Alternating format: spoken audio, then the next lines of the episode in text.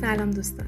با یکی دیگه از مجموعه پادکست های سایت استیل سرای در خدمتتون هستیم. توی این پادکست با هم دیگه می‌خوایم راجع به لوله گازی API صحبت کنیم. پس با ما همراه باشید. ماهیت لوله گازی API عمدتا برای انتقال گاز به مکانها و مناطق مختلف و با فشار بسیار قوی طراحی و در دست ساخت قرار گرفته. این لوله ها اغلب برای انجام پروژه صنعتی و در مکانهای شهری، مسکونی، نیروگاه ها، پالایشگاه ها، ساختمان ها، کارخانه ها، پروژه های علمی و همچنین سوله های صنعتی به کار گرفته میشه و با عبور دادن جریان قوی گاز از درون خود میزان استحکام و مقاومت بالایی رو نشون میده. از این لوله های گازی برای لوله کشی های گاز فشرده و هیدرولیک هم استفاده میشه که البته در تمام این موارد بسته به نوع کارایی در اندازه ها و زخامت های سایز های متفاوتی تولید و عرضه میشه.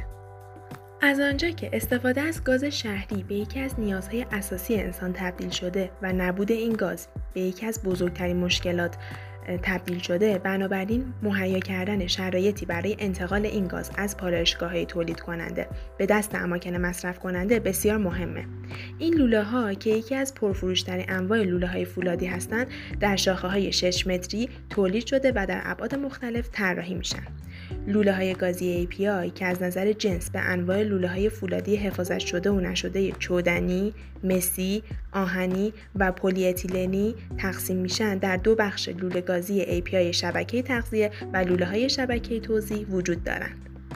همچنین باید به این نکته اشاره کنیم که ورق مورد استفاده در لوله API دارای جوش پذیری بالا و فاقد تنش داخلیه. همچنین سطح ورقه ها از پوسته های اکسیدی در سطوح بیرونی در امان بوده و روی اونها بسیار صاف و یک دسته. ممنون از اینکه با ما همراه بودید.